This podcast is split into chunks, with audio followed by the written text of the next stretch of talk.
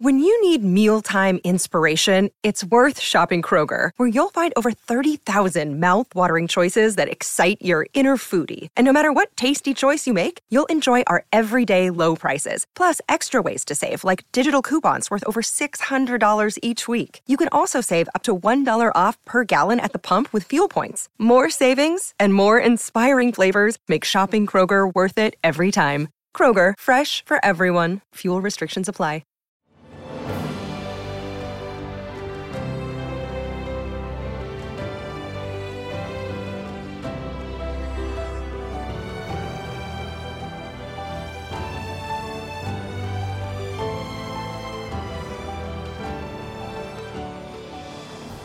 Welcome to the newest episode of Beyond the Fame with Jason Fraley. I'm your host, Jason Fraley, picking the brains of the top filmmakers, musicians, and artists of our time. Tony winner Anais Mitchell performs this Friday night at Strathmore in North Bethesda, Maryland. She joined me to discuss her folk roots in Vermont and how she was inspired to write the Broadway musical Hadestown, which won eight Tonys, including Best Musical. Hey, Anais Mitchell, thanks so much for joining us on WTOP. Thanks for having me, Jason. Now we're here because you're coming to the Strathmore in North Bethesda, Maryland. We don't really have a name for the tour, but it is um, it is essentially like a there is a two band bill, but the bands are very similar. So um, so the first set is from um, my folk band, Bonny Light Horseman. Um, that's my band with Josh Kaufman and Eric D. Johnson. Um, and then, uh, and also we have these players with us, JT Bates and Mike Lewis, who have played on both of our Bonny Light Horseman records. So it's a, it's a, it's a big sort of big folk band. And then we take a break and we slightly reconfigure the stage. And then we're playing songs from my new record, which was produced by Josh and also has JT and Mike playing on it. So it's it's a lot of the same cast of characters, but it's different music. Very, very cool. And you said it was your new record. I mean, was was a lot of this composed during the pandemic? How how much did that time off, or maybe not time off, uh, help help you put together the new stuff? Yeah, this is definitely a pandemic album. um, and you know i haven't made a songwriter album like a, uh, I haven't really put any music out under my own name in a long time. I was working on this musical called hadestown um might have heard of it. Yeah it definitely took over my creative world and um you know for many years there i was kind of just like rewriting it rewriting it trying to get it to broadway which it finally did land on broadway in 2019 um and yeah and then it, it, really was the pandemic hit New York City. I was nine months pregnant with our second um, kid when um, when New York started to feel like not a place to you know give birth. And we made this 11th hour decision to leave and to go to Vermont, um, which is where my family is and where I'm born and raised. Had the baby on my parents' sheep farm one week later. And then, like everyone, we just were um, just in the middle of this just strange still time you know the stillness of that time and had this little little infant baby and we were um you know in the middle of nowhere um reconnecting with nature reconnecting with my family. And i started to write my own songs again and that's that's kind of the space that all of these songs came out of. Um yeah that's that's great. Um, and you mentioned Hadestown. I want to get to that. I definitely want to get to that in a second. But but real quick, whenever I have an artist like yourself on, I love to sort of hear your journey. So take me back to the very beginning. I know you grew up um uh, in in in Vermont. Uh, you know, how did, how did you get into you know music or musical theater? You know, at such a young age, was, was there sort of like a, a, formative thing that happened, either like a theater arts class or a music lesson, or you know, I, I want to hear the roots here. yeah, yeah, yeah. So I grew up. Um, my parents were like hippie back to the landers. You know, they came from the suburbs of New Jersey, and they um, they bought a sheep farm in Vermont. They wanted to sort of be live close to the land, and I was raised with a lot of kind of stuff from that culture. Did folk music and the Rise Up Singing songbook. And um, I studied the violin as a little kid. And then when I was in high school, I kind of, I came under the influence of a lot of really powerful female songwriters that were like happening in the 90s. There was Ani DiFranco was a big one, Tori Amos, um, Dar Williams. And, and, and it was that moment that I thought, that's what I want to do you know there's something about the the way they were expressing the way they were emoting um, the poetry of their lyrics. I think um, my dad is a writer and and i always kind of wanted to be a writer of some kind. And then it turned out that songs was was my way of being a writer. Um, i was not a theater kid like you know now that i know what a theater kid is i realize i was not one. Um, it's not that i knew every show and knew every word of every show. I did um, experience like i saw les mis in high school was really moved by Les Mis and also um, Sweeney Todd by Sondheim and um, and the Threepenny Opera and then later, much later, when I was already working on Hadestown, I, I fell in love with Hamilton. And I think that the the common denominator of a lot of those shows is that they're um, they're sung through, like they're basically all music. You know, there's not sort of a, a scene and then a song. It's everything's sort of underscored and rhyming and metered, and that's what Hadestown is. Also, it kind of wants to just live in that world where it's like the spell of music is never broken. And for me, um, it was a big learning curve to learn how to write for the theater but is also is the kind of writing that i wanted to do anyway. Like i i love storytelling. I love balladry you know british isles balladry and i love the texas songwriter tradition of like Townes Van Zandt just like very wordy wordsmithy storytelling type of songs. So in that sense it wasn't a huge leap to go from writing songs to to to writing this piece of music theater Love it. How does the germ of the idea of Hadestown come to you? You know, you did Hymns for the Exiled, you know, the, an album in 04, but then I guess the Hadestown folk opera idea start, at least your first earliest drafts is like around 06 or something like that. So how does the idea actually come to you? Do, do you remember where you were, how you came yeah, up yeah. with it? Yeah, I was very young when I think about it. I was kind of right out of school and I was just starting, you know, to try to have a career as a singer songwriter. I would take any gig, you know, for tips. I would drive like, you know, across the country, basically any gig I could possibly get to, to play music for people.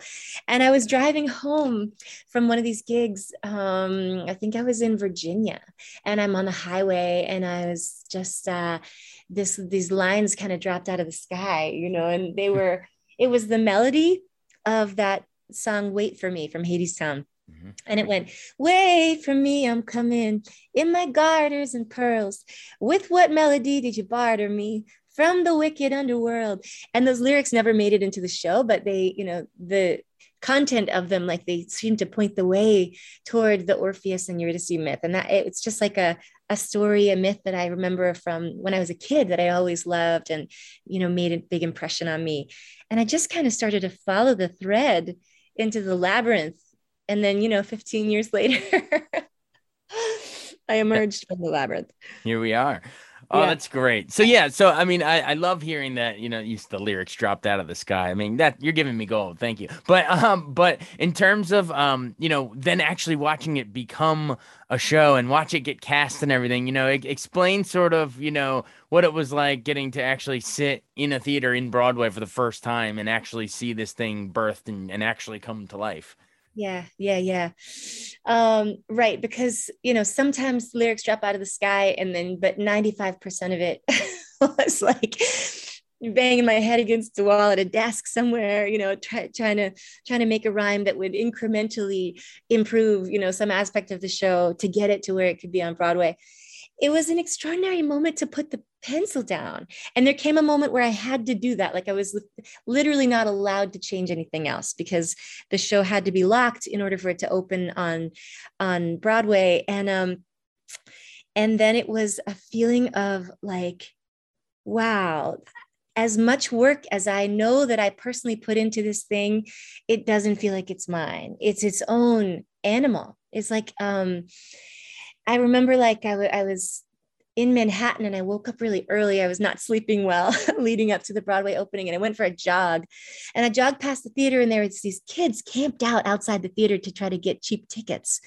And some of them were dressed up as the characters from the show, you know, there's like cosplaying the characters from the show. And I was like, I have no idea what the relationship is of this kid to this show. Like I, you know i'm not a part of that equation. It's like this show is its own animal now. And it was really like humbling and beautiful to just like let it let it go. Let it let it fly on its own wings Oh yeah, and uh, we have a special connection to Hadestown, um, at least in this area, because the great now Tony-winning Andre de Shields, he was the Wiz many years ago, but now winning a Tony for your show. You know, he, he's from Baltimore, um, so he's he's popped by the station. He's just a really good guy. Patrick Page. I mean, the cast is it's just stacked. But um, what was it like being there on Tony night and watching you know those great artists win one right after another? Yeah, yeah. Oh, what a glorious feeling. I mean, because there's people put so much work into the thing and also they're just everyone is such good people like their hearts are so good. Andre is, a, is just extraordinary human and he i mean he was in his 70s when and obviously he he had been received as a great artist before this but it was as if him walking up there, you know, he walks so slowly, just a, that slow walk up there, his beautiful speech to receive this Tony. It was like he was gracefully meeting his destiny. You know what I mean? Like right. he knew he was destined for it. He just had to wait 73 years or whatever it was to um, be received in that way. And um, he's been such an extraordinary like spokesperson for the show and sort of like a spiritual leader you know sort of keeping things anchored to what is real um, because he's so grounded. Um, I, I mean he's also celestial but he's also very grounded Oh yeah, for sure. And then so Andre wins. All this this momentum is all building, and then one by one, rattle them off. I think it won what like eight. I think you were nominated for fourteen, and it won eight. But you know, you get to accept the award for you know. I guess you won for what original score. But then the big one too. It, it wins best musical at the end of the night. What was it like? Uh, like just you being on stage, and you know, you're talking about growing up this you know sort of sort of not a theater kid, this sort of folk songwriter, and here you are like on Broadway's biggest stage, winning the biggest award at the end of the night. Yeah, it's so funny when I think about it now, like it's like a dream. it's like a dream to me. Like it's as if I was sleepwalking and I I sometimes look at pictures on my phone from that time and I'm like, who was that? How did that was that my life? Like how did that happen? And um, you know, ultimately like I'm so grateful for all those awards because they brought so much attention to the show, which is like so important for the life of the show, for people knowing about it, wanting to go see it, for everyone that's part of that organism. But also like it's those moments when everyone's kind of looking at you and saying like how do you feel? Isn't this amazing? Those are never the moments for me where i can really feel the, the depths of the feelings you know? A lot of times like it's it's later it's a quiet moment of gratitude or you know it's actually the work itself like it's a moment of discovery in the writing or on stage when like something is clicking like those are the moments where you really feel it and um I think there's a way in which like I've stopped looking for the kind of satisfaction from the, the, those kind of public recognition moments because they're just you're like a deer in the headlights. At least I was. Yeah, exactly. Well, at after that point, you know, everyone, you know, you're you're you're kind of a household name after that point. You know, Hadestown. I don't want to say it puts you on the map, but you know, it's it, everyone knows you at that point. So, um, so at that point, you know, um, tell me about shortly after, I guess. Uh, tell me about the forming of of Bonny Light Horseman. Yeah, Bonny Light Horseman started before Hadestown went up on Broadway. Um, we I remember us tracking, actually tracking our first record, part of it in the winter. That was like just before the spring when we took the show to to Broadway.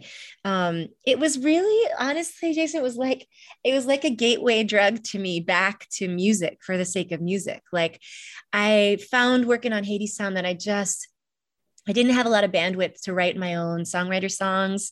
I sort of felt like I was cheating on the show if I did anything else.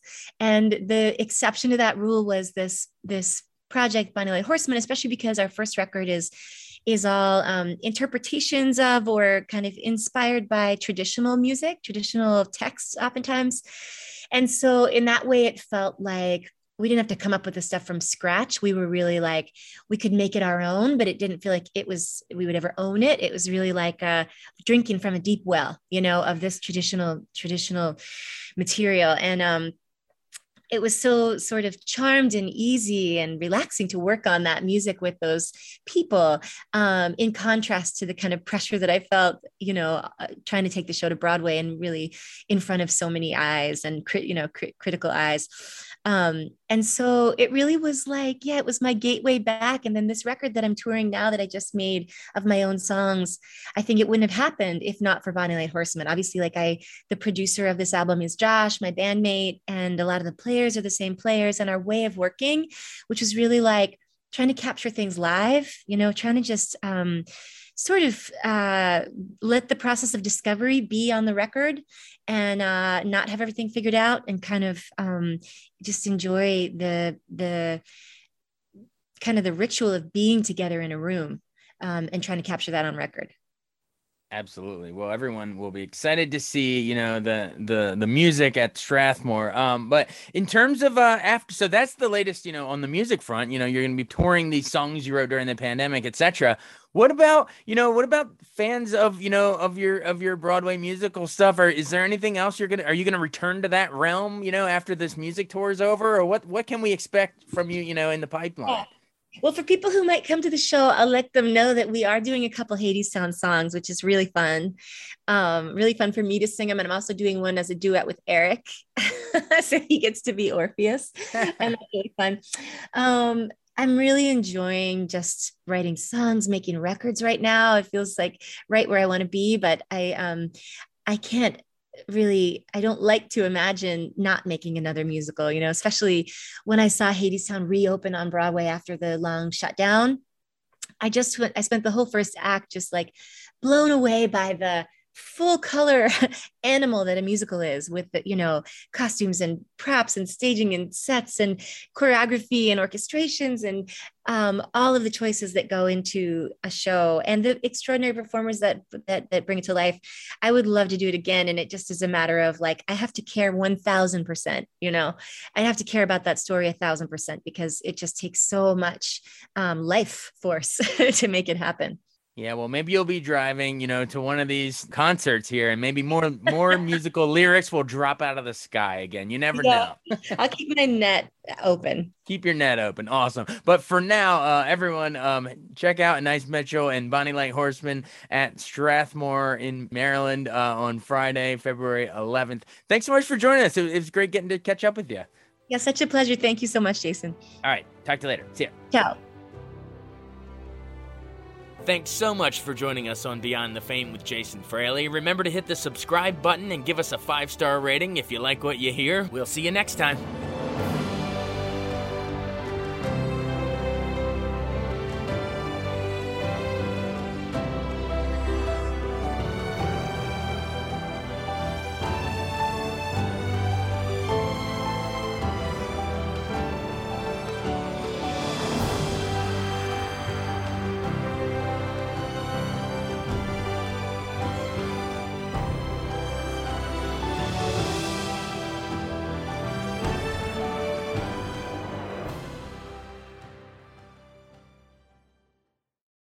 I wanted to take a second to tell you about an app I really enjoy. Living in the DC area is great, and Podcast DC gathers all of the local shows that I like all in one local app health, sports, local news, politics, and so much more. Podcast DC is the new local app with hundreds of DC area podcasts to choose from. I can earn exciting rewards just for listening and share the podcasts I love instantly. Available in the App Store or in Google Play, listen local with Podcast DC.